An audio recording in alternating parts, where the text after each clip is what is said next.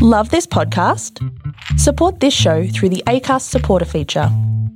It's up to you how much you give, and there's no regular commitment.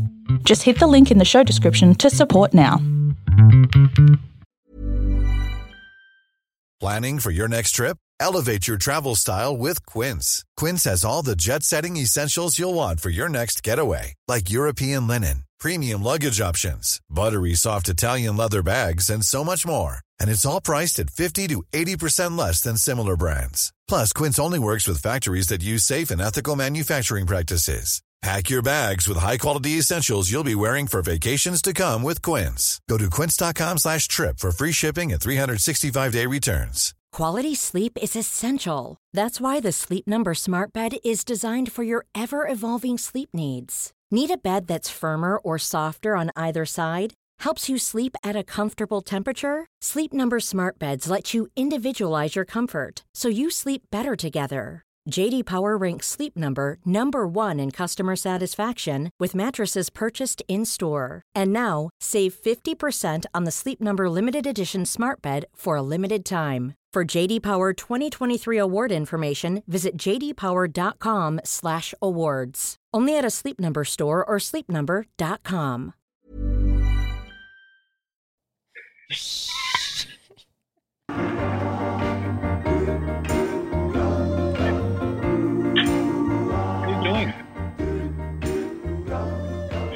To the sweet sounds of Kevin Bloody Wilson, it's Hump Day with Swanee and friends, Samantha Richards and Dane Swan right in the middle of a domestic. Hello. Hello, hello, Dane. How What's going going? on there? It sounds a bit heated. Well, do you want to introduce our guests first, and then I can? No, no, No. you can tell this Okay. first, then we'll introduce, I guess. Um, we were just having a standoff about working space. And how's that Um, going? Well, Taylor seems to think that her work's more important than mine. And, and how do you feel about that? I completely. Well, you tell me this isn't important work. We're doing God's work here. No, I Correct. totally agree. It's just it's a shame that Um, Taylor doesn't see the importance of what you bring to the people, Dane. Mate, it's a fucking tragedy. Um, but I think because the weather's a bit nicer, I decided to go upstairs. But pardon? This is not your podcast. This is Swanee and Friends, not Taylor and Friends. So go away. Um, yeah. So I won. I won. You won. Pardon? Her meeting's over apparently. So um, Oh, Is she convinced that you work? no, she's not. Um, she thinks I'm a moron, or an idiot. But um, That's very kind. she's just going down to do some washing actually. So, um, well, actually, so I'm not trying to be sexist there. She's actually putting some clo- dryers, putting some clothes out on the on the clothes horse, which is a clothes horse is a funny thing. 'cause It actually doesn't look like a horse, but um, Where did the name come from? Do that's we a- know? fuck if I know. I don't know. I All don't know. right. Sounds like you need some backup, Dane. So you've brought a Yeah. guest along. You'd never stop working for us. Thank you, Who's our Dane. guest? Mate, uh, mate of mine.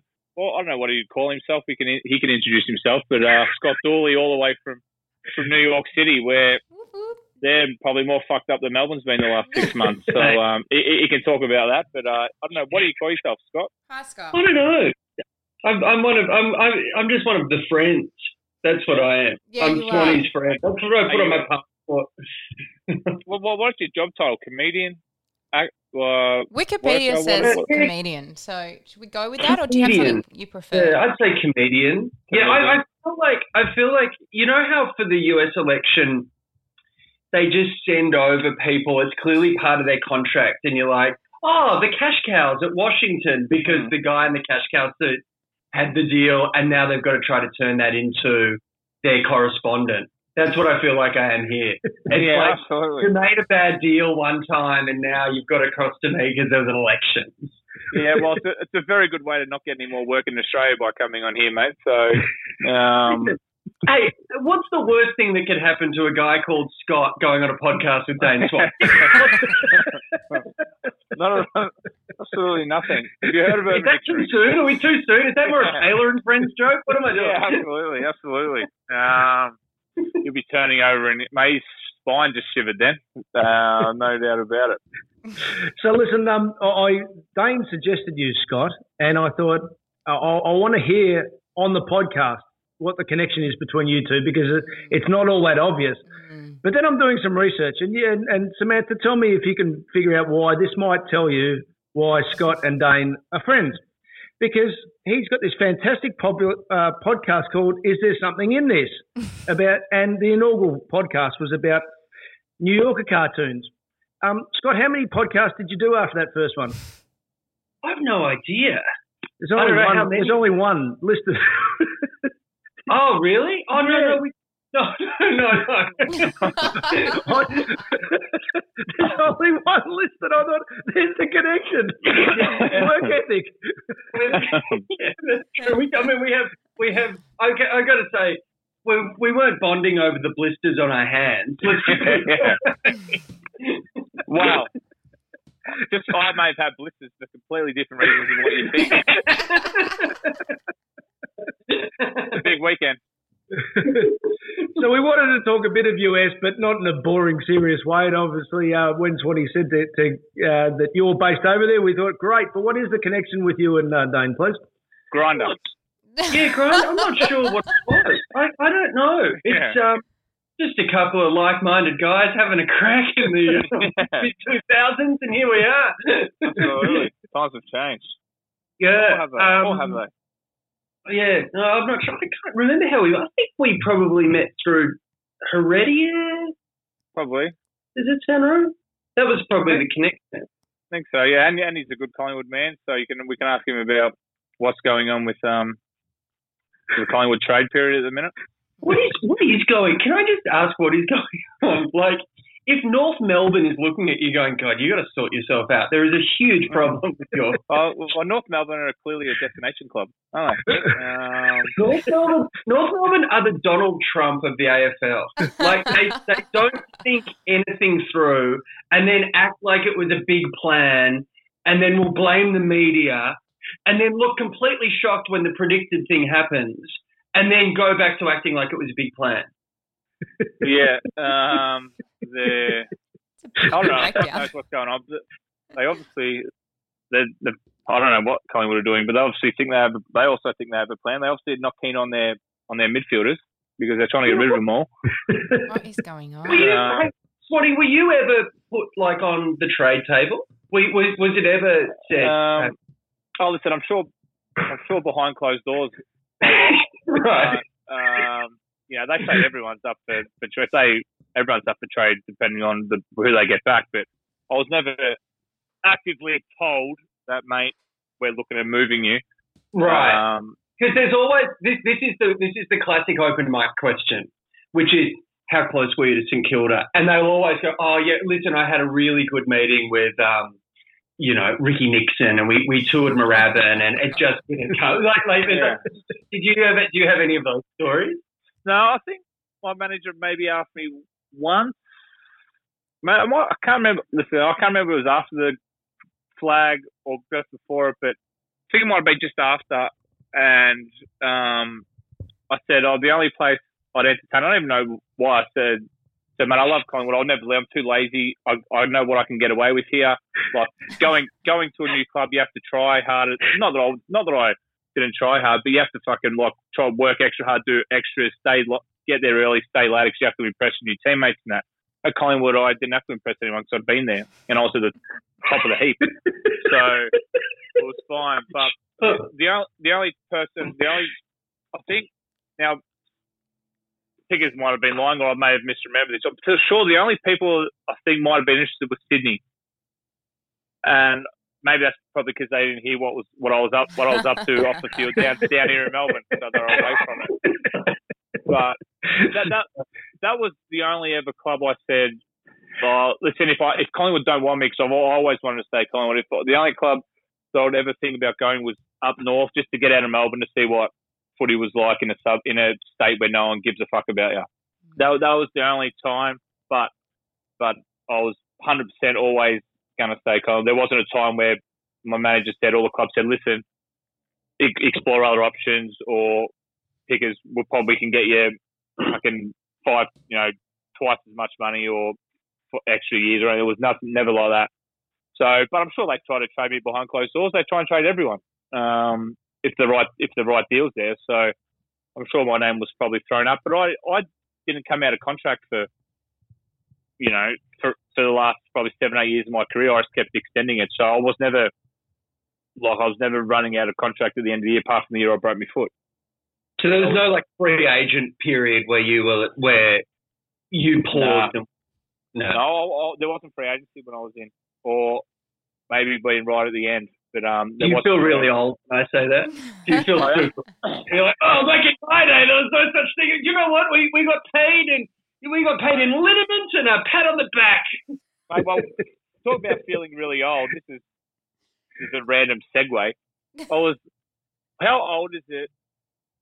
When do you think you're too old to be listening to like 16 year old rappers and stuff like that? So I was, Mate, I was thinking about this today. Like, so I was thinking about last night because I was listening to a 16 year old talking about giving head, getting head, like fucking. I'm like, these 16 year old rap. I said, I'm 30, when I'm 36. Like, singing in the car, singing along to a 16 year old boy talking about fucking and like giving head and stuff like that. And then you see like females, like fem- young female girls talking about the same thing, like sucking dick and stuff. I'm like, this is so inappropriate for a 37 year old man to be singing along to. but the music that I blared and I sang at the top of my lungs.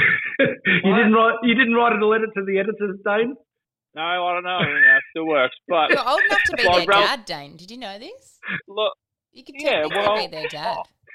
I just, I just think it's, um, I don't know, how old is it? How old is too old to be listening to a 16 year old? It that doesn't even have to be talking about sex or, you know, whatever it is. Just, I just, I was, I was thinking, I was in the car last night listening to this like 16 year old rapper and I was like, fuck, I shouldn't be singing this. I shouldn't be enjoying this music as much time. I really wish he was 27, but I don't know. Well, see, now you're you're ahead of me because this is one of the things in our friendship that we've often bonded over is our, our enjoyment of terrible rap music, particularly from Florida. And one of the I, I'm now at the point where hmm. I'll only find it out about new rappers when they're trending on Twitter because they were shot. like hmm. that's how I find all my new music. I'm like Extension sounds pretty good. Pity Yeah. he's dead now. yeah, King Von, absolutely. Yeah, mate, same. Mate, so yeah, so Ralph, do you listen to 16 year old rap music? No, my my equivalent, Swanee, is my bout of just absolute shatteredness when the first um, guy at AFL level was picked, who I was older than. Right. So that that was my moment. Apart from being five foot six and having no talent, Yeah. but but that was my moment where I realised I'm probably not going to make it. Yeah, because So Really? when, when, yeah, once you get part, when, when That time- was your moment. Was it? Okay. That would have been a while ago too, but you would have had that in the club too, Swanee, where all of a sudden, yeah, it's good being the young smart ass, but then all of a sudden Mick would say to you, listen, you're a, you're a senior player now, and you go, oh, fuck, am I? Yeah, I suppose. Yeah, yeah, well, yeah, obviously you got called old enough, but I was still at the top of my game, so I couldn't really, um, What, Give give me you shit. a yeah, but i they all call me old in that now. Um, I'm going to have a kick with one of, with Benny Crocker after this, um, and he he calls me old, which is which I am, I guess, in AFL terms. So, um, well, it is what it is. He's got to deal with it, can't you? You can't play forever, like all I tell all these young kids. Very Can't true. what play about- forever. What about you, Scott, coming through the ranks when all of a sudden you realise um, I'm not the kid coming through the ranks anymore. I'm going to, I've got to actually talk, I'm, talk I'm with still people young. younger than me. Still an option for me. As long as Tom Brady's playing in the NFL, as long as Phil Rivers are playing, like as long as guys that are older than me, I'm fine. I'm absolutely fine. I'm like pushing Ricky Ponting to come back to the Australia so, so I can have a nice summer. That's my thing. But my my one was um, when I Shazammed a song in a supermarket. That was when I was like, all right, buddy. There's a lot of in this right now. Well, I What think was it? Michael. Well, yeah. What was the song? Do The remember? song was "It Was My House" by French Montana, I think. Ah. It's- no, yeah. What is French And it- Montana doing in a supermarket? Well, yeah, he was, he was hard up for it. He had, he had, he had the acoustic and was just banging it out. And, oh. Well, Michael Jordan, Michael Jordan has kind of moved the goalposts for me, I think, because I when we watched that documentary a couple of weeks ago, and he came back at 31, and I'm only 33, so like now I kind of like say to myself, oh, if Michael Jordan could do it at 31, I can do anything. like I've done this, this hand and a couple of my little kids that I teach, one, um, one of them's got a broken knee, one uh, elbow, one's got a dislocated knee. And I look at them and they're like, oh, they're so young, they can bounce back. And in my head, I'm like, I'm only 33. If Michael Jordan can start his career again at 31, I can get back from this. So that he kind of moved the goalposts, and I feel younger than I probably actually am. Okay, so, so, so you're saying I can I can sing. al- So the answer is I can sing along Yes. to sexually explicit rap uh, songs by 16 year old male and female. Is that right? Absolutely. Yeah. Yeah. Until Wait, are you, turn are you worried 40. about your brand if you do? Yeah, yeah. My, my image is going to take a fucking hat battering. So um, I'm going to go sing "WAP" at the top of my lungs um, when I get out of it. So, Scott, uh, last week you tweeted uh, when the election looked like a, a fait accompli. We're still not sure if it is, but because it's a dollar ten on on some uh, betting exchanges. Um, I'm glad it's over. Now we can get back to being scared of dying. How's it going over there? It's actually starting to um, get back to what it was. So in in kind of from March till about June, we were pretty much locked down, and it was a really different thing. And then everyone kind of got a bit sick of that and started going out. Like the infection rate had gone down in New York, but now it's coming back up. So I think we're. And actually, I wanted to ask the three of you, Mhm. what are some lockdown tips? Because we're heading back into a lockdown. Um, we've seen at the beginning of this podcast Dane's um, attitude towards domestic bliss, so I've taken a lot of that on board. Yeah. But what did you? Because Melbourne, and I say this with due respect, but geez, you didn't stop complaining, did you? Like the whole. I couldn't get on Twitter without someone going, "Fuck you, Dan Andrews." Like I never really liked my nan much anyway. Fuck you. Like there was such a weird attitude towards it. What do you Well, tip? Well, we got I got recency um, bias now, so I can't remember ever bagging Dan Andrews. But we're we're 30 days in a row. So it's like, what are you talking about? He's done a he's done a great job. We're 13 days Baker's dozen of donuts today. Um, donuts, they're another thing. Donuts should only be eaten in the first six hours you buy them, otherwise they're no good. I Um, completely agree. Oh yeah, what are these people getting on the plane with the Krispy Kremes? No, Fuck they're no good. Yeah, because I always buy, I always like go to the donut store. You buy like a 12 pack of something because that feels like the right thing to do. Then eight of them sit there for three days, and I'm like, I'm not eating them. They taste shit. Mm. So- And they go. That's a little tid, that's a little tidbit about donuts. But I think the um, uh, in answer to your question about the Krispy Kremes on the donuts, I used on the plane. I used to do that because Perth never had Krispy Kreme, so it was like taking home a always the thing. souvenir. Too far. Yeah, I know. Well, but my dad, if I got home told you to fuck them, off, Sam. So I think Scott told you to fuck off. So if you're one of those people who, um, correct. uh, that's nice, yeah. Um, Krispy Kremes, are they still a thing? Because now they're all those like the the creative, like the artisan don- artisan donuts or whatever you call them. You know, the real funky ones. Are they? Is Mm. Krispy Kreme still as popular as ever, or or like the individual boutique donut shops overtaken them? I think you could be onto something there, Dane. Oh, you. So you and you're talking like, oh, you can get your tiramisu donut and your macchiato. Yeah, and ones with Yeah, a yeah, syringe yeah. and that in them. Like, Yeah, yeah, yeah, yeah. Yeah. Um, Not to be confused with syringes. Yeah, They're like in Nutella. Richmond and stuff like that. You know, like on the streets. You don't want them. You don't want to find a donut with the syringe that's been on the street. Well, well, see, You know. now the Metro donut. Why are we being Yeah. on this? Yeah, well, man, man, that'd be a big seller.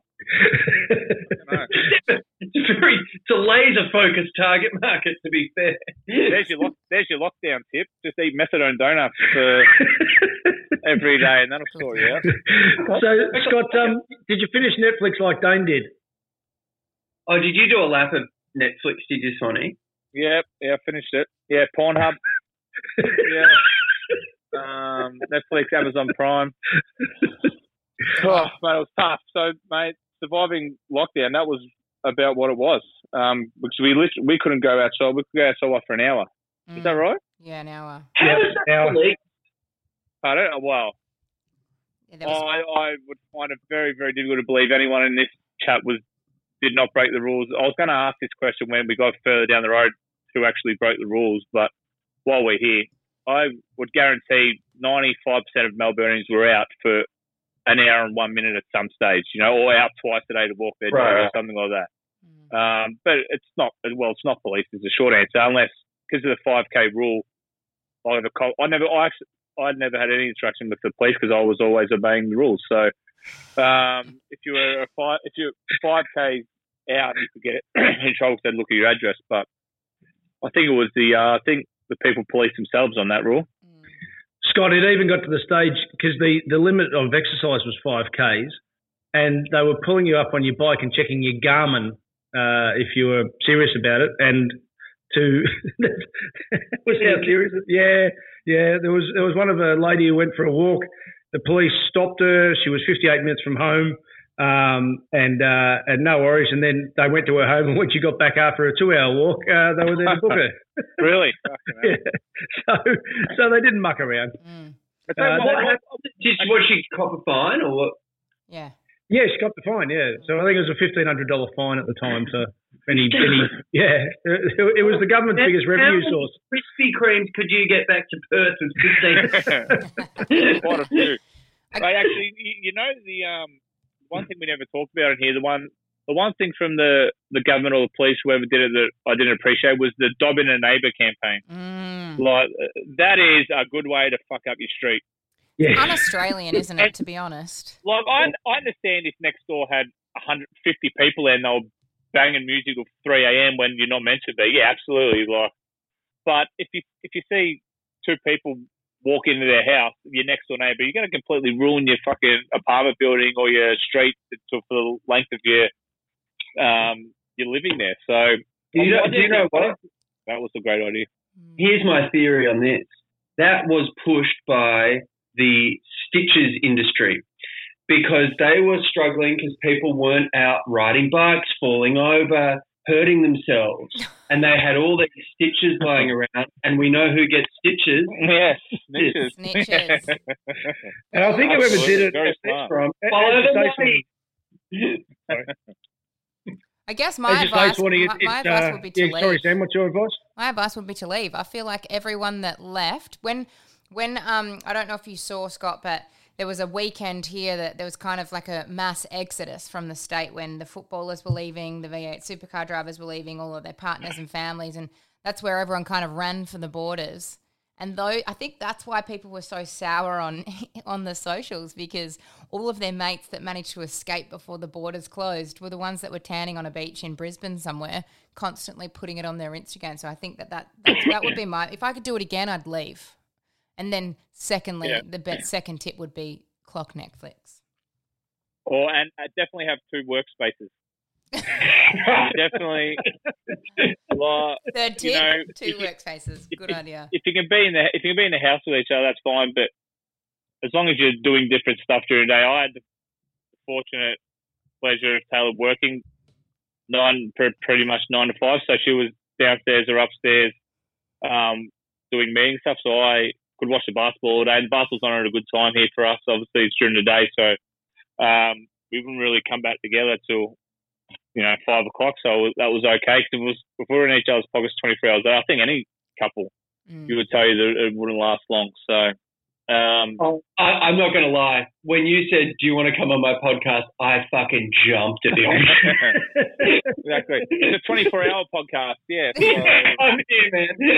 yeah. So what's life for you, Scott? You married? Yeah, married. Uh, yeah, married. Um, my wife is from New Zealand, um, but you know nobody's perfect, so we let that slide. And um, yeah, living here in New York, been here for seven or eight years now. Yeah, and there's a good uh, there's a good ex-Aussie population there. You mates with Brad Blanks? I'm mates with Brad Blanksy, but I know there's a lot of Aussies that have that real connection over there. Yeah, yeah, no, there's a, certain the Australian mafia is uh, certainly alive and well, and um, it's always it's always fun meeting the the Aussies that come over here when they first get here. Um, there's some certain extracurricular activities here that really blow people's minds, which is um, I'm just going to leave it at that. yeah, but what's what's the uh, what's the transition from being uh, you know you, you're making it over here, but then you take the jump to going over there, and all of a sudden you realise you're probably not that important. Well, thanks, thanks, Ralphie. in, a, in, in, in an awesome way. Because Wil Anderson, I've heard Wil Anderson speak about it. You think, geez, he's a superstar over here, but it, it's just a different, uh, different way of uh, challenging yourself. Yeah, so I, I came over here and I've I've pretty much pivoted ro- like jobs now. Yeah. Um, as everyone does in COVID, the word pivot's a big one. So um, yeah, I've, I've, I've, I'm still doing a bit of comedy stuff, but mostly now producing things. And I, I you don't want to be the guy that talks about the stuff that he's about to do. Yeah. But we've got a few few things on the go, and um, yeah, no, it's uh, you know, it's all signal. Samantha, I, I'm sure you addressed this previously. What have you done to yourself? You've got a cast. Oh. You're in a sling. Yes, this is my accessory. Um, I snapped some ligaments in my hand, and I had to have them reconstructed a couple of weeks ago. So I've had some complications since. Just doing a handstand, you know, as you do on a Wednesday afternoon. No, I don't. I'm an adult. I don't. well, perhaps at my age, at 33, I shouldn't be doing handstands. No, I, I teach kids to do handstands, and it was just, I just leant on it funny, and it all of a sudden felt like there was glass under my hand, and there actually wasn't. I just torn some ligaments. But because of COVID, just getting a doctor's appointment took 10 days, and then getting an x ray took another 10 days. So it, it's actually been injured for about four months, and I had surgery two weeks ago.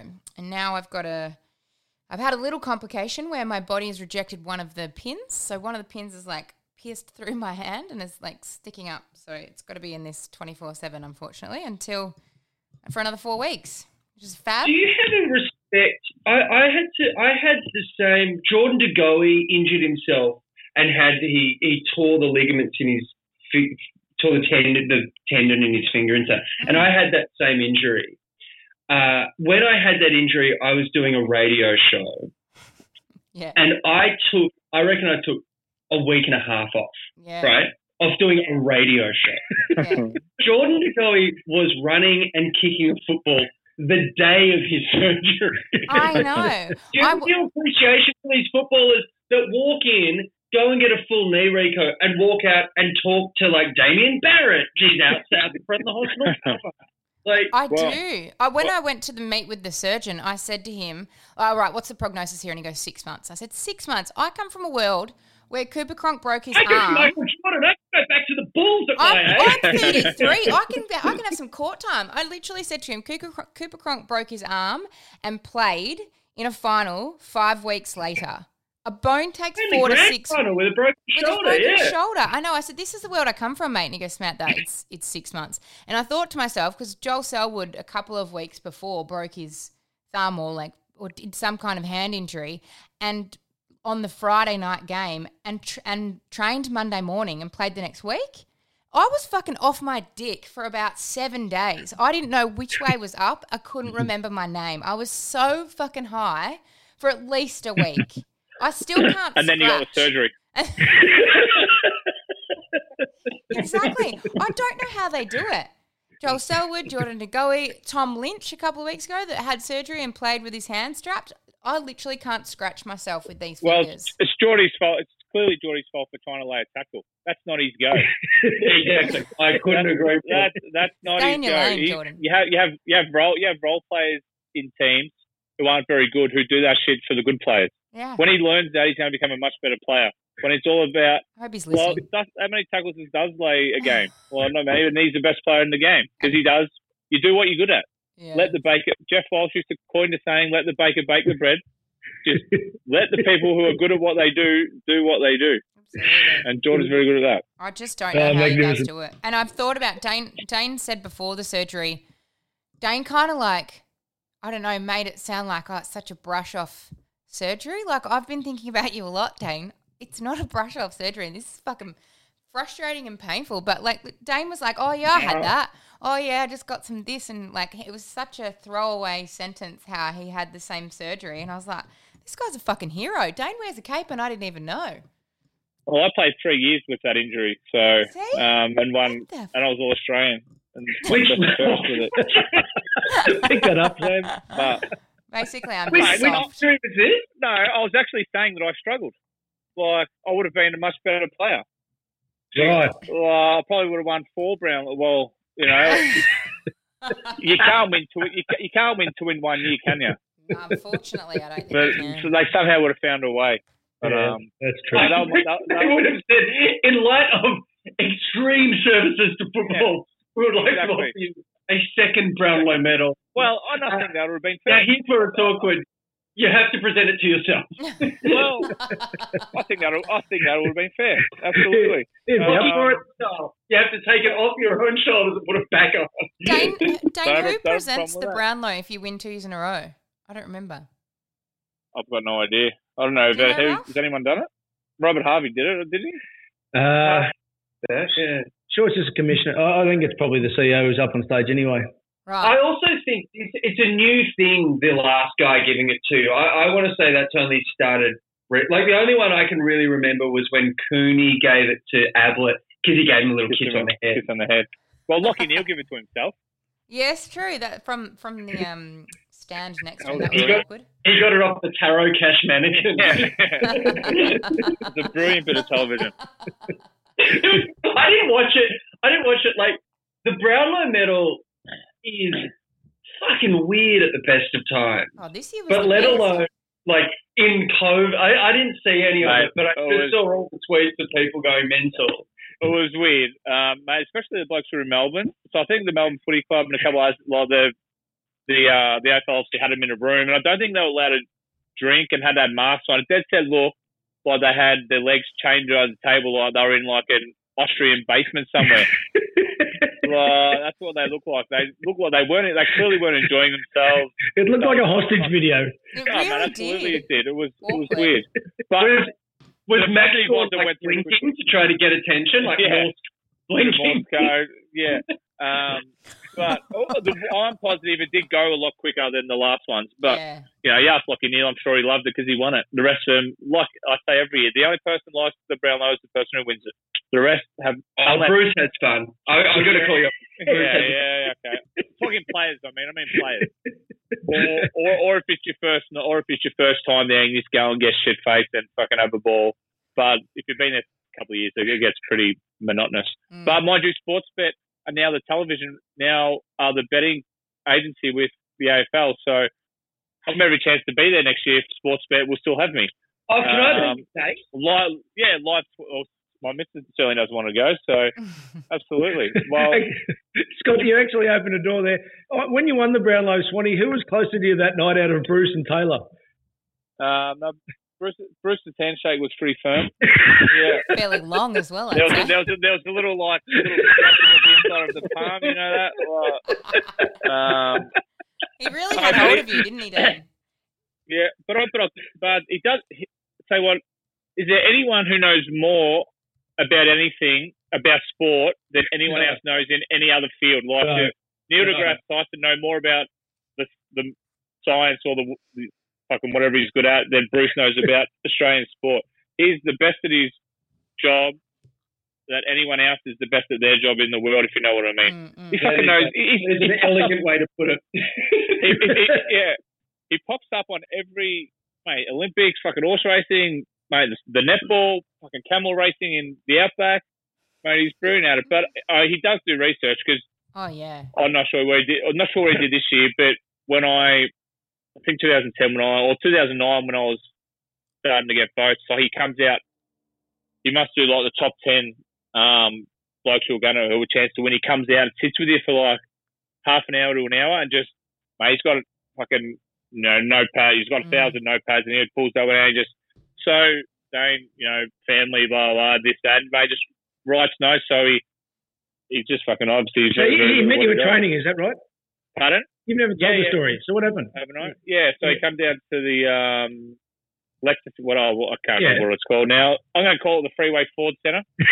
um, Jake, Yeah. Jake King calls it the uh, Mitsubishi of Knox Centre. I don't know why. yeah, exactly.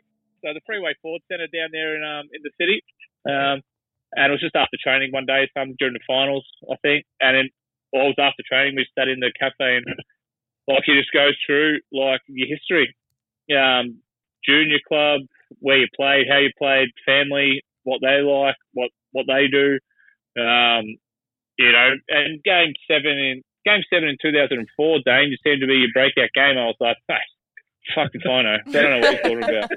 Do you, How do do I go? get that feeling like you're there's something really intoxicating about being like seeing someone at the top of what it is they do. It doesn't matter even if you know Yeah. when you see the guy that's making the noodles amazingly, and there's something kind of mesmerized. Is that is that the feeling when you see Bruce in full flight, like doing Oh, that?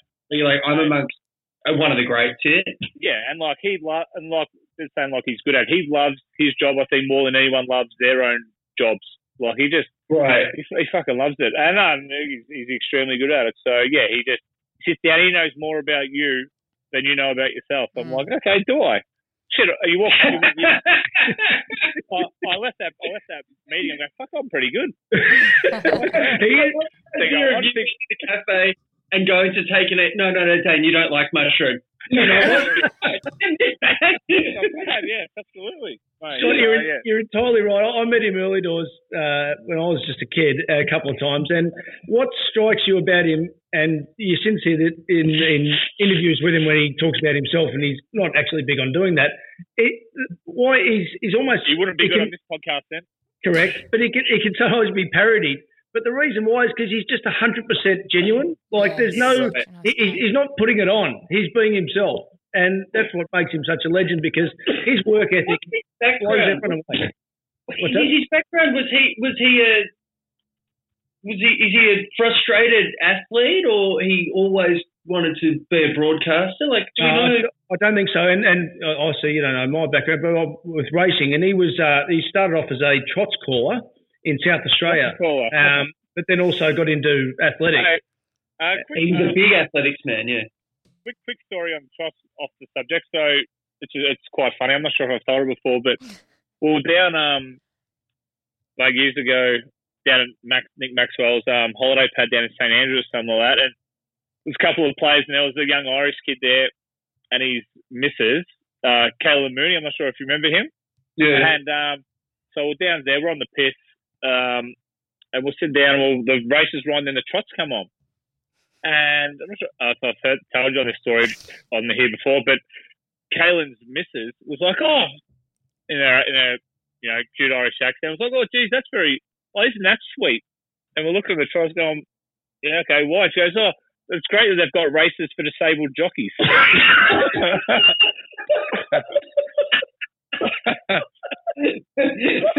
like, what? She's like, she was like, yeah, that's cute. There's races for disabled jockeys. And we're like, fucking hell. mate.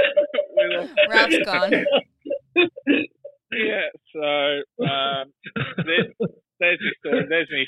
And that's not a joke. That's dead set true, too. So um, they're not in the country anymore, so that's fine. So we can, we can, I forgot her name, but um, that was quite funny. But anyway. I, my understanding, Scott, with, with Bruce is, and he, his definite big breakthrough was the 1984 Olympics on Channel 10. Uh, at the time, he was just sort of known for South Australian work.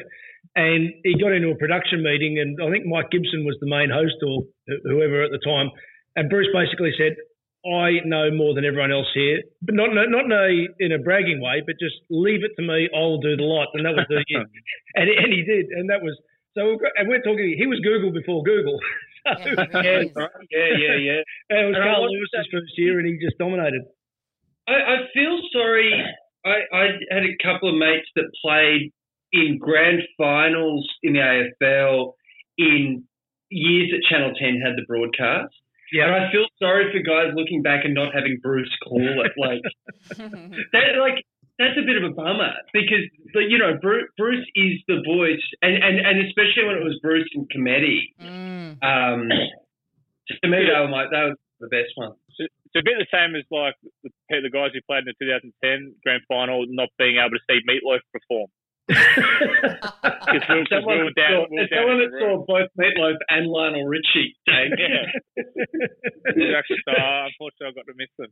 Oh, bad luck there. Hey, so Scott, can you tell us in a nutshell what life is like? Because as Dane says, for most of us, politics is whatever the fuck, and then you know we had to obviously put up with the uh, press conference every day because that actually affected our lives. But most of us actually don't give a shit about politics most of the time. But yeah, probably haven't got that choice in America at the moment.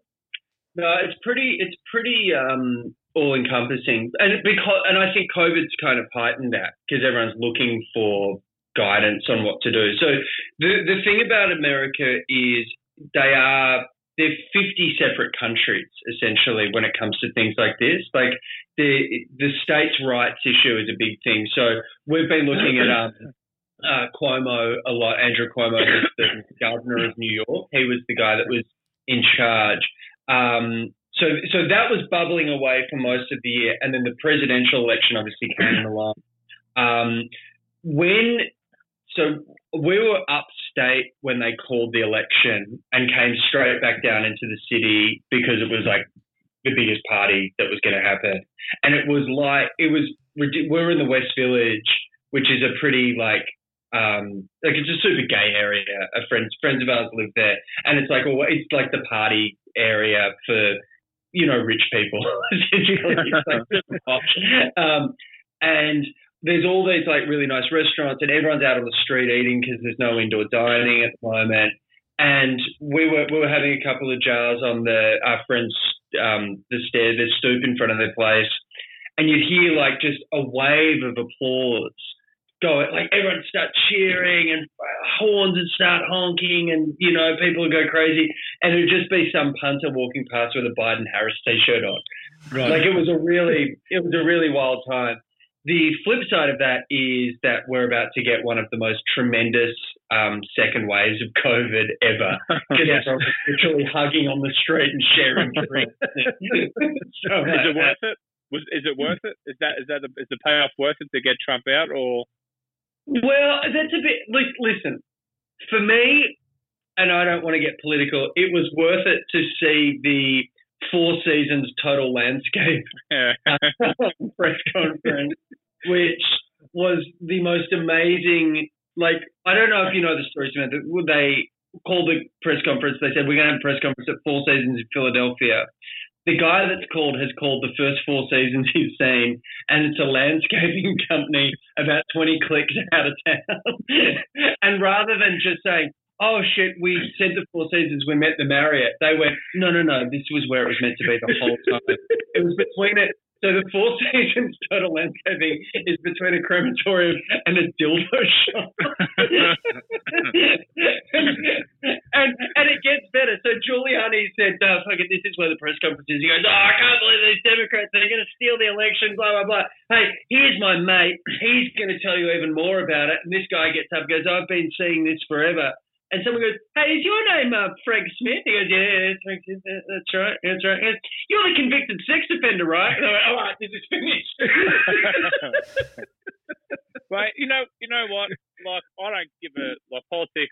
It doesn't. Well, I'm sure it affects me, but I couldn't give a fuck about politics. So I, I kind of, I kind of wanted Donald Trump to win just for the next four years of, of just like the the best reality TV show on the like on earth. Like, he's, well, I, I, I listen to him and watch him because he makes me laugh. Yeah, which is which is a luxury you have. Yeah, like when you live here, it's a bit different, and it's um, it's you know not to get serious. It's very bad for a lot of people here, mm. and and it's not a direct result of his stuff. It's the it's the knock on effect of like racism is, and I, I and and it's a hard thing to say. Um, what's the word I'm looking for? It's a hard thing to say with you know concretely, but there is definitely a different attitude here than there was before with racism. And, yeah, oh, absolutely. Yeah, yeah. absolutely. And, and, that goes beyond like George Floyd and all that stuff. Like, you know, my wife is um, a person of color and you know like we've got a lot of friends that are and to have to check in on people because of shit the president said mm. is not great. It's weird isn't it? So let's get yeah, back to the dick jokes. Hey yeah. well, what's that actually no actually I, I i did have another um social social dilemma. Or not social dilemma just a more just a more etiquette for when you're out at dinner I'd like to get people's views on. So obviously now we can go out for dinner, you know, with four people or whatever, and we're starting to move out again now. Um, with the etiquette with so you get your dinner. Usually you get some bread rolls and stuff, like, yeah. oh, and then I'll talk about like your red wine. So everyone when the red, when the butter when the bread comes, everyone gets their roll. If you don't, if one person doesn't take their roll, when is it acceptable to take it? 'Cause it can't sit. It, it can't sit there till the end of the dinner. It's uh, completely unacceptable. I think it's when if your main if your main comes in halfway through your main and you haven't grabbed it yet, it's fucking up for grabs. Wait, are we are we working are we working on the traditional entree, main, dessert, or are we jumping straight to a main? No, entree, main. Like, if, if anyone put it this way, if anyone fucking grabs their bread roll while eating a fucking molten lava cake, they're absolutely psychopath and deserve to be thrown in jail. Yeah, I will I will happily endorse that point exactly. So my point, yeah. So it's um, So you're not the type to actually say, "Are you going to have that?" Because I will. I'll have it if you won't. You'd rather just wait to see in your own I head. just, I just eyeball the fuck out of him for ages and, just, and until they go, "Oh, do you want that?" And I'll be like, "Yes, I do." Actually, Yes, Like, thank So you Right. make you make it as unpleasant as possible for everyone else at the table until you can get that extra little bit of Yeah. bread roll after Yeah. eating. Okay. Yeah. Well, but no, I'll steal Taylor's. That's no problem because I can deal with her wrath. But like other people's, I'll be polite enough not to, um, not to take it. So She's a lucky Now- woman. She's a lucky Oh, woman. I mate. say it a lot. she's blessed. She's blessed. And the other thing is with red wine, She's um, like if you then like a nice bottle of red wine, medium price bottle, like if you want to, if, if you're on a different drinking um, speed to everyone else, you have to slow up so everyone gets a fair suck of the sauce bottle. Or As someone who has Can you- drunk literally half a bottle of wine during this conversation, no, Yeah, no, no. that's okay, so snooze, snooze, you lose. Is that is that what I we're saying? think so. Absolutely. Yeah. I think Bad luck. a few things to unpack here. So let's start with the bread. It depends on the entree. So if you're Mm. if you've had your bread roll as your pre entree, Well, okay, when does everyone get their? Oh, so I eat mine as soon as it comes out. Does Yeah, everyone me out? too.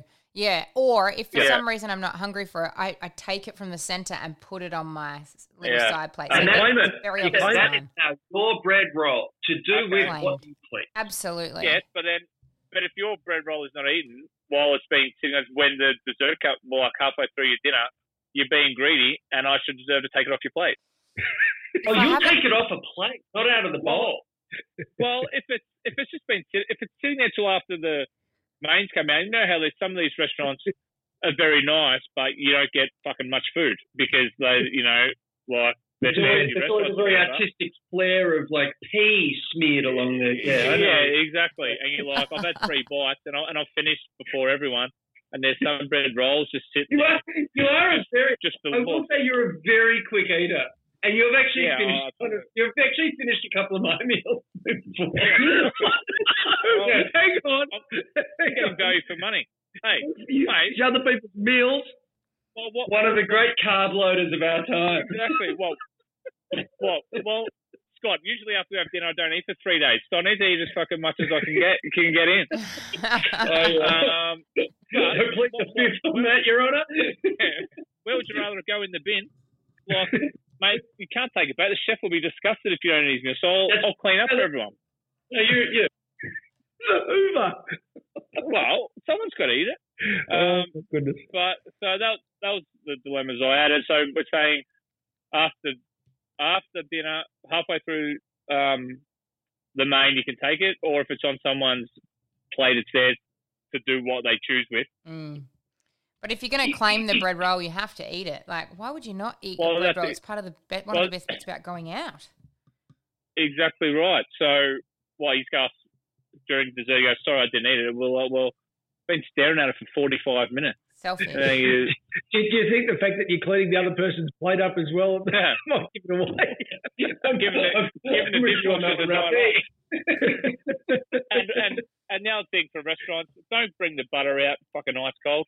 Well, it's- it's, it's oh, rude. yeah. it it just completely ruins it. But you can't butter anything. It's a fucking disgrace. Go whack it in the microwave for ten seconds. Is that COVID normal? No, well, no, who knows? Who knows? Yeah. Would you But uh, ask them was- to, that's Dane? Would you send the learned butter about- back? Pardon? Would you send the butter back? No, but I would never send anything back, even if someone put a dog shit on me ta- on me plate. I was like, oh yeah, yeah, yeah, that wasn't too bad. That wasn't too bad.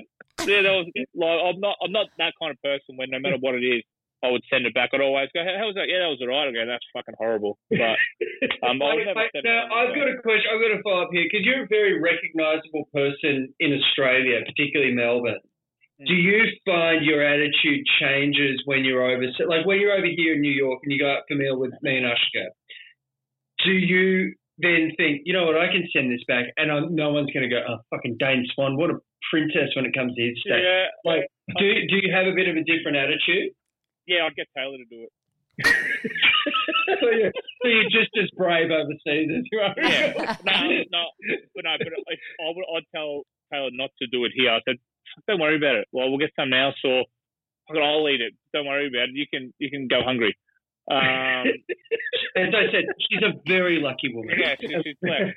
But, but, but over there, I'd say, uh, "Can you please take that back?" Told or something like that. So, because I don't have the, I don't have that personality. I don't have the. It's not confrontational, but I'm. I don't know. I don't know what you call it, but like, I'd just be like, Taylor, can you please take it back? Or I'm going to eat it. I'll just go, that's shit. She'd be like, well, why don't you say something? I said, because I don't want to. And then I'll just complain that I'm hungry. She's like, fuck, I'll do it then. I'll be like, haha, yes, okay, thank you. and you and you do do you do the like the shrug and the, the rolling of the eyes to the waiter? Like, oh, don't don't look at me, pal. I got to live with it. yeah, Like, do- absolutely. What are you doing? Oh, mate, mate, if it's not too, if, if it's not, Sorry about her. listen, if it's not too much trouble, mate. But I, listen, I really enjoyed it. It's just, you know, uh, you know that that dog shit on the table's not what I asked for. Um, she's, and, and listen, I, I I don't want to labour the point, but she's a very lucky woman. Very oh, lucky. mate, very lucky, very lucky. Absolutely. All right, we've got messages from our Instagram, uh, Swanee and friends. From It's Wones. Uh, I'm not going to say that last word, even here. Swanee, are you happy with your couch? It's exactly like mine. I think it's a good value couch. A lot can happen in three years, like a chatbot may be your new best friend. But what won't change? Needing health insurance. United Healthcare Tri Term Medical Plans, underwritten by Golden Rule Insurance Company, offer flexible, budget friendly coverage that lasts nearly three years in some states. Learn more at uhone.com. Quality sleep is essential. That's why the Sleep Number Smart Bed is designed for your ever evolving sleep needs. Need a bed that's firmer or softer on either side? Helps you sleep at a comfortable temperature? Sleep Number Smart Beds let you individualize your comfort so you sleep better together. JD Power ranks Sleep Number number 1 in customer satisfaction with mattresses purchased in-store. And now, save 50% on the Sleep Number limited edition Smart Bed for a limited time. For JD Power 2023 award information, visit jdpower.com/awards. Only at a Sleep Number store or sleepnumber.com. Right? How does he know? Uh, well, it's a fucking expensive couch, so he must. Um, well, actually, she's wearing the mark. She wants a new one, so um, I've had it since I've been here ten. years. Well, I've got a I've got a custom made, so we must. So unless he just got my dimensions, um, Ask off my the couch. Swanee. Yes, I love my couch. It's like it's like a single bed on one side, and then it's got. I wanted. Well, often you'll put that on your Insta stories, uh, Yeah. that in your bed, so that's probably where they saw, saw Well, it. one thing I wanted, I wanted depth. I love. I need depth in a cushion, Mm. like like long ways, so like Yes. you can lay down. And I, I've so I've got like this, like the single bed side, so I can side of the single bed, and then like your your two or three fucking cushions, whatever you call it. Um, Wow. yeah, yeah, but I, I'm happy with the couch, but we I've been told we need we're getting a new one, so um, that'll be on the street soon enough. Scott, anything to add there? We got a white couch, and I'm too scared to sit on it. Yeah. And this thing cost it cost a fort. I, I and I'm serious. I, I can't I can't sit on it. I've got to, I lay down blankets. It's like it's like I'm trying to hide a crime scene under there. It's, it's terrifying. Drink red wine on it. Well, then I make exceptions. I'm an animal. Yeah, absolutely. Uh, from Ted, Swanee, what do you think is the reason Geelong keeps re- recruiting so many older players? Uh, well, they're trying to add youth. So um, I think think think Higgins and uh, Cameron will probably bring their age um, average down a bit. But well, they'd want to win the flag in the next year or two. Otherwise, they're going to be fucked if they don't. If they give Cam, if they give um like GWS their first two first round draft picks this year, and they've traded Higgins for thirty or whatever. Um, well, they're putting all their eggs in this basket. They're obviously trying to get Paddy to win a flag. Um, so I don't mind the move, like trying to win for the now, because you can always rebuild. You might have to go through a bit of pain. Um, so I don't mind trying to win a flag now. But if they don't, I guess the people will go like everything. If you don't succeed, people will be like, "Well, they fucked up asking for Cameron and Higgins," and and I think I'm, I think I went I went through a workout. Um, I might I might be going back there. Um, and Alex Rance, mate, don't be, surprised, don't be surprised if Alex Rance ends up at Geelong. Um, no, hey, you said you might think I'm joking. Like I've heard significant whispers that um, Alex Rance is very close to being a Geelong player. Stop. Fuck off. Stop. I say, that, I say that as a friend. Fuck No, off. no. Really? Get get fucked, cunt. Yeah. That's the you term savage for your him. brand again, Dane. Uh, yes, yes, really. Um, he's got his school down in Geelong. Apparently, his family life is is okay now. I don't know, but well, I don't want to talk about that. But I've heard, yes, that Geelong have talked to Rance, and I think he's, the, sorry, he's Swanee, weighing the, up. the football euphemism is he's in a good place mentally. I think that's Yeah, what we he's, a, he's a required he's a required player. No, no, it's gone. Yeah, yeah, yeah. Um, but yeah, I just I watched that space. They've definitely. I'm pretty sure they've talked to him now, whether it comes to fruition or not. But um, I think they've made inquiries. I, I might I might become the new Tom Browne. Just I just break. say, Scott, you Oh, you got to do it like this, though. You got to do it like this. I can reveal exclusively that conversations have broken down between St Kilda and the player in question, and while I can't reveal the name of the player, I can say right here on Footy Classified or whatever the show is that to watch this space. Well, you said nothing, pal. yeah, exactly. And, Yeah, and they'll- there's, there's a final giveaway. Has he got a real estate agent looking at properties near? Oh, that's a classic. That's my favourite, Ralph. Always. That is my favourite. I've heard he's had a look at a place in Moggs Creek. He's going. He's going. Absolutely. Uh, from Merdad, why hasn't Scotty come back yet? Well, we've got Scotty. We've got Scott. Yeah, we've got a Scotty. That'll do. Uh, from uh, from Mark Dane, it's Teaspoon. How do you think I got my nickname? Teaspoon. Yeah. How do I think? It, it, did you know? Have you got the story how he? No, no, Oh, I haven't, okay. and I'm worried already.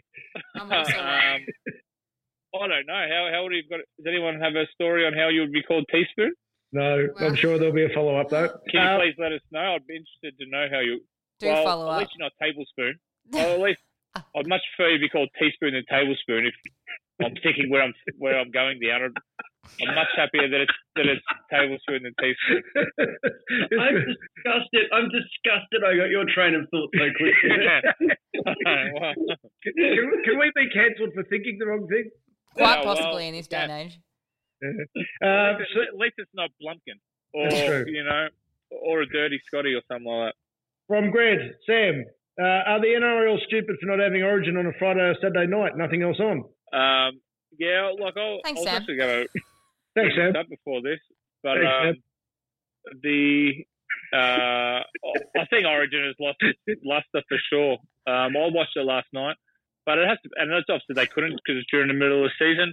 But um, yeah, I think it's they had to, they had probably have to play it, but um, I think it's definitely not nowhere near as good as it is during the middle of the year. And same with the rugby union.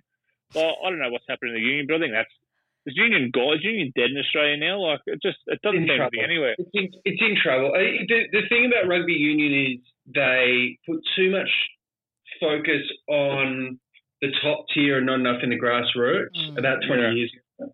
And, and, and now, and now it's dying. And, and, and, and you see it with, but the problem is, is there's a group of people in Sydney and Brisbane screaming out for um, grassroots rugby. And when I say grassroots, I mean local club rugby, which is like country footy in Victoria. It's a lifeblood. You know, it's a, it's a really good, it's a really good vibe. And you have a look, mate. They get more people to the Shute Shield, which is the local club rugby in Sydney, than they do the Waratahs, which is New South Wales. Yeah, You know, it, yeah. it's, they've done a thing. But one thing I, I the, with Origin, and this is a, a question without notice to the panel, is that the most valuable sporting property in the country? On TV?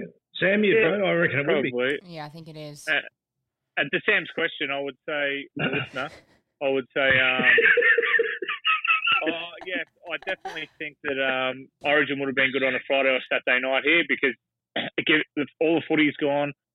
There's really nothing out. There's no sport on it like Saturday night, but get people over because it's not really a social thing on a Wednesday night. Like you're not having Mm. people over, but well, you can't. Well, you can everywhere else, but I think weekend people over have a barbie and then watch the Origin. I think it'd give people an excuse to get out on the piss and watch it, go to a pub and stuff. So yes, I think they missed out on watching uh, on having the Origin on on a Friday or Saturday night, but I think they. Sh- I know the money and stuff like, but it would have been good to miss it a year and then come back next year, a year after. It would have been fucking. Hey, but- you, you couldn't Yeah. do that. Never you, you, you, you, you, are le- you're leaving millions on the table. I, No, I, I, I, know, I understand that, but I reckon the Friday, Saturday night is best for non rugby league markets.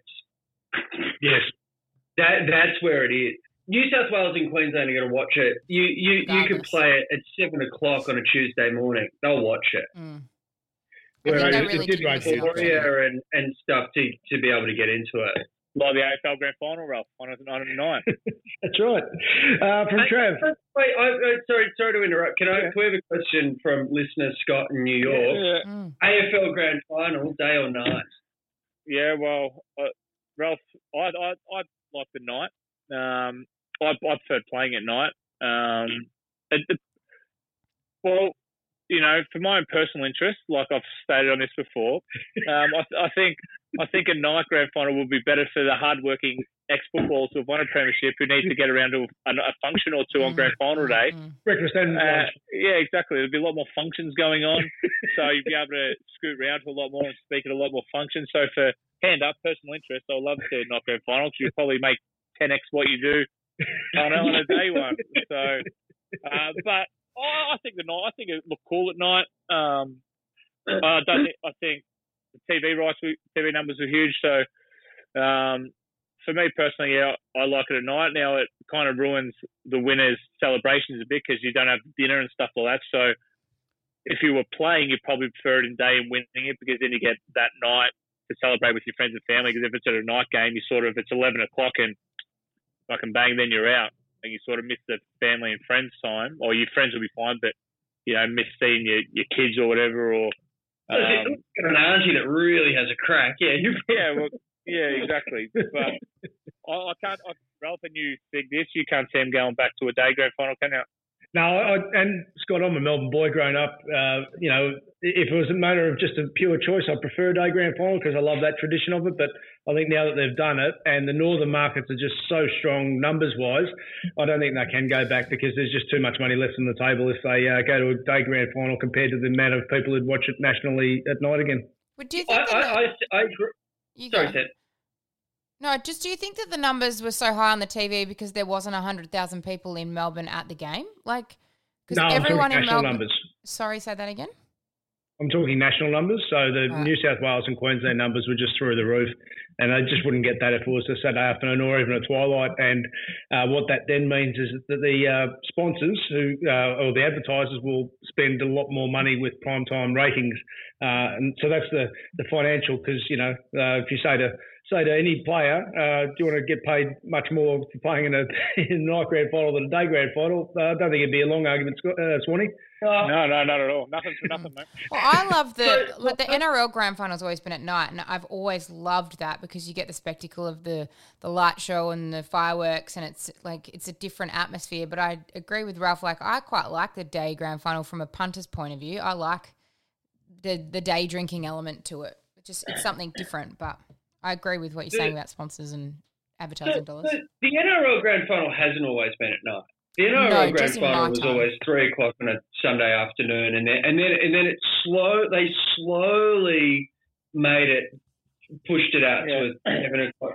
My my argument is against the the night Grand Final, and I say this as a as a punter, is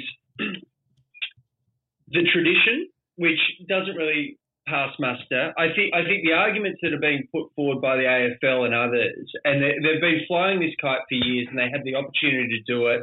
They've always, you know, what the AFL's like. They go, listen, it's inevitable about any, this, that, and the other thing. This is our indigenous game. this idea that we have to follow things because, well, they do it in the NRL or the NFL has a night game, whatever it is, doesn't it just doesn't hold up because this is our game. If you want to change it, then why don't change it to a round ball or why not? You Oh, know, I let agree. people Yeah. throw it or you know, I, I, I, I think that this is our thing. We can just do with what we want. If you want more money from sponsors, ask for more money from the sponsors because they'll fucking pay it. Do you know why? Because this is the only show in town.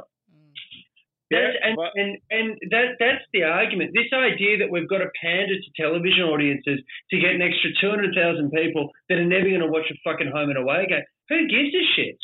like honestly, I, I, I Yeah. I'm really hot on this. I'm really hot on this. And yeah, I've had four glasses of wine. See, but like you got you kind of answered there because Sam just Sam said, well, the rugby league grand final's always been at night. You said no, it was during the day. In ten years, if it's a night game, no one will remember it was during the day. Mm. People will be like, oh, I don't oh, remember fucking it as a AFL grand game. final was a night game. How what a No, great spectacle oh, this no. is. No, But- I don't. People will forget. Well, but I won't. to 'cause I say, that, one, to but- say that to say that people will forget it was at night. You actually used me remembering it was during the day to prove that. I'm not sure that holds But water. Sam said, it, but Sam said it goes. It's always been at night. So Yeah, people. well, She's got an in my injury, time, Dane. She doesn't know what she's saying. she's high. She's been high for two weeks. I've been high for two weeks. She's Right got. Back to, the, back to the listeners. From Trav, what are you buying me for Christmas for putting up with the shit merch? Uh, sorry, for the shit audio during lockdown. Well, we're going to Uh, come back together. That should be prize Yeah. enough for you. And we may even have a Christmas party. Why not, Swanee and friends? We Why may. not, we'll eh? think Yeah, about exactly. it. What do you reckon? That's that's From a, Mick, Oh, why not? that's a good question. Ralphie, who has the worst supercomputer, Dan Andrews or the TAB? I think Dan Andrews is back in front after the weekend. Sorry, Ralphie, Ralphie, can, can someone explain to me what happened? Because I've only just heard, like, what was the t- there's a TAB outage. yes. So Yeah. what what what what happened? So, so they're saying it was an apparent fire, and and, and that amuses me because I don't know how you can have an apparent fire. I reckon if something's burning, you know about it. it's pretty fiery. and there's all sorts of theories going about about why a computer might have been. So now it's just down to put the quotation marks up an apparent fire. Um, Are and they going to uh, have? Are they going to have an inquiry about it? And just no one knows anything. Just just like I the think so. hotel inquiry. Yeah. pretty much, So- yep, yep, absolutely. So uh, that's uh, who knows. But anyway, it and, would have cost. And it, certainly proves that um, the gambling isn't doesn't move the horse racing at all. That it's not led by gambling, does it? Horse racing? No, not at all. Absolutely. We're, we're, we're here for the horses. They're majestic. The jockeys are Yeah. fantastic. The trainers are fantastic. Just watch them run around in circles. Fuck the TAB crash. We better delay the race. yeah. Yeah. So, yeah. Uh, oh, this one for Swanee from Bernie. Are you guys taking over the hot breakfast on Triple M next year? Well, well. Hey, listen. There's a We're gap. available. There's a gap. It'll be a it'll be a fucking hot breakfast, or it'll be a hot night. Uh, that's for sure. But Scott can be our US correspondent. Um, mate, Great. I'm, oh, we're available for chats. Now, what time does the hot breakfast start?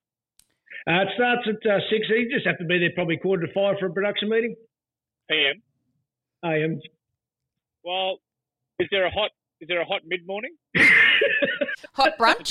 is there a, We do is the there a hot brunch. Yes. Is there, I've got a question on this for Scott. What's harder, breakfast radio or midnight to dawn? oh, brekkie. Yeah. No breakfast. Yeah, really? yeah, yeah. And working Yeah. overnight. It is. It is harder. I, I found it harder. Yeah, Yeah. because well, I, I think there was probably also where I was working. So I went from Triple J to Nova. So I'd gone from sixteen-year-old rappers that Dane would sing along to to hey, coming up next we've got tickets to Katy Perry. That's also that's a tough bit of pill to swallow.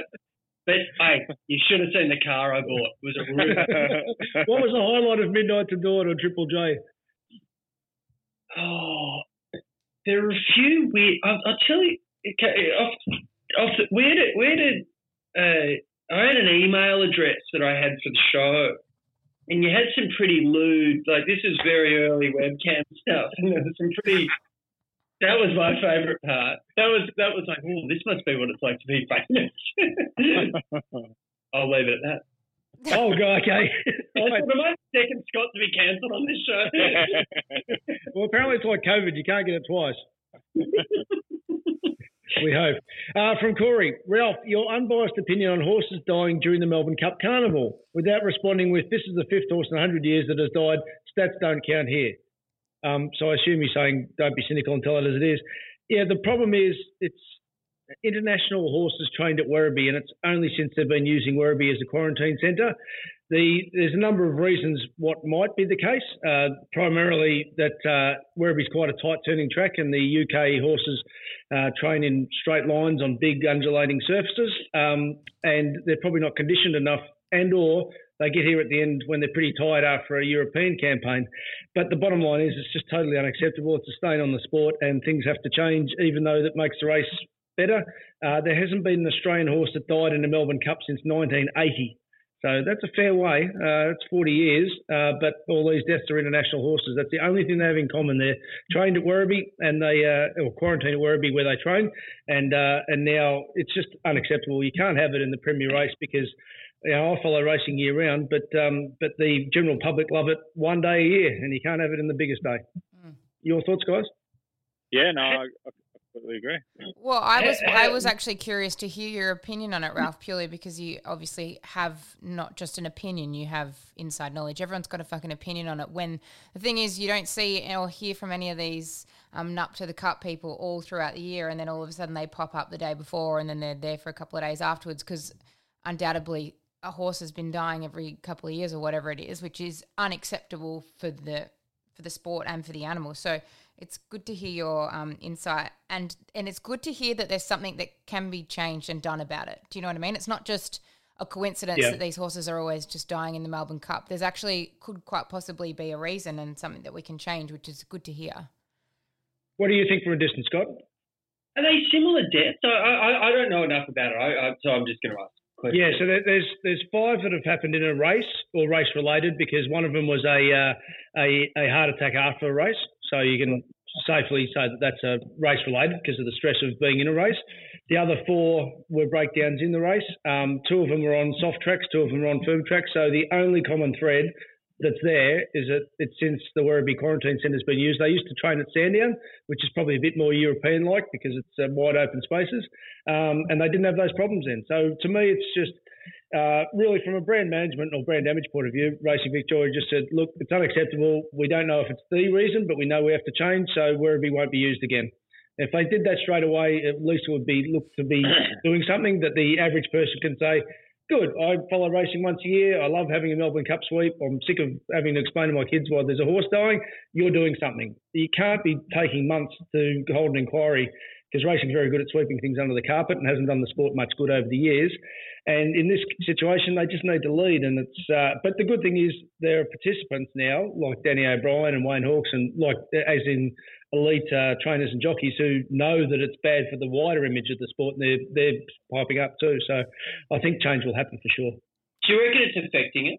The, the, the, oh, 100 percent. Like I think it's a black eye for the sport on the day, but there's a halo effect of these. So do you reckon yeah. there? Well, I do because, and you know, one of the few privileged gigs I've, had is uh, is uh, MC the Melbourne Cup Parade. I did that for about a decade, and when you see Melbourne literally stop and uh, for a parade of horse, old horses and jockeys and trainers, everyone loves it, and they want to love the sport. You know, there's a reason it's a public holiday and everything else. But you know, and Michelle Payne's story was was so. Uh, embraced by wider society. Uh, Ollie, you know, 20 years ago when uh, after his brother's uh, tragic uh, death, media you know, so, media puzzle, absolutely. So there's enough stories and, and enough.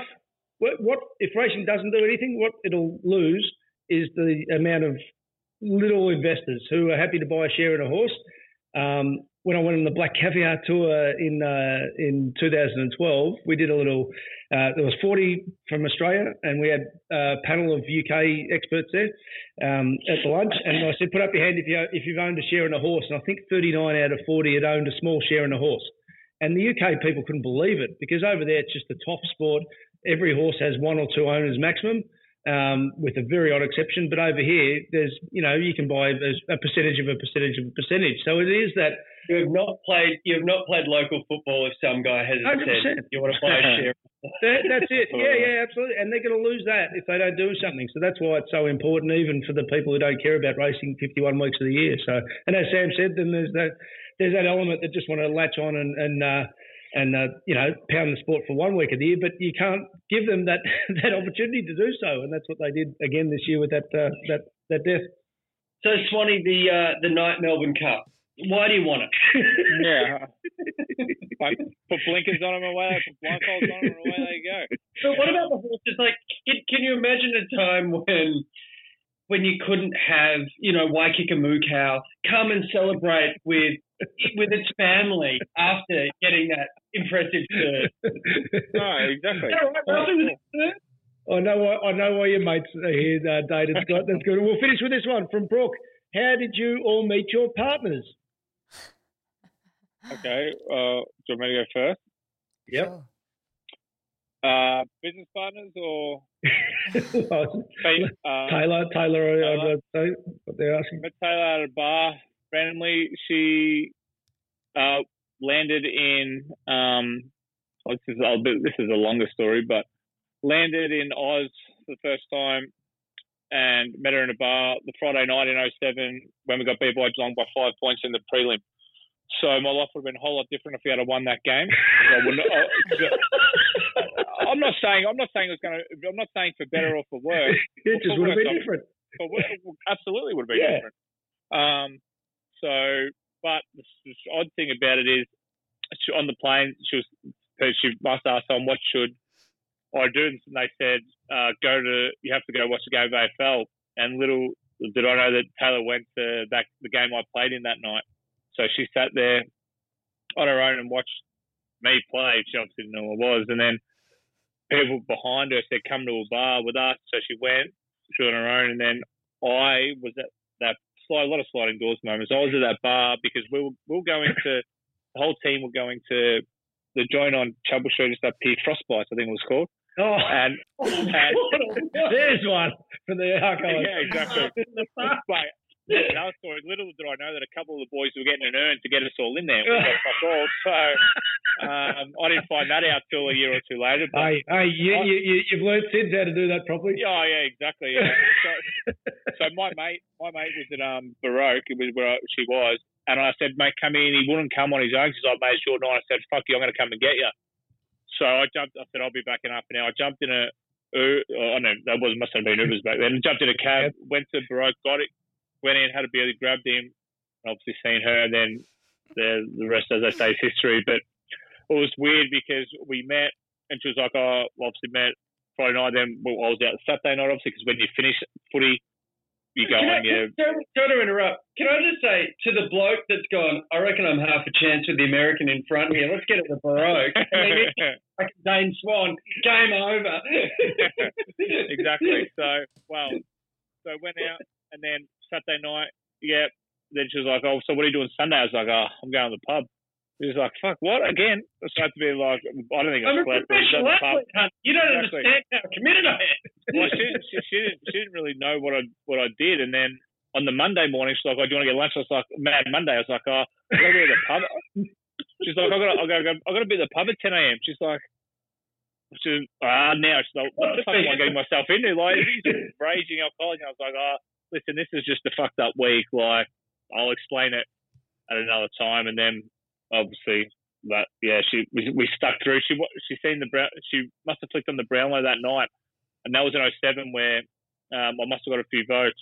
And she was like, "Oh fuck, that's that's him. And that's obviously why she likes me." Because you polled well. Yeah. Scott, you?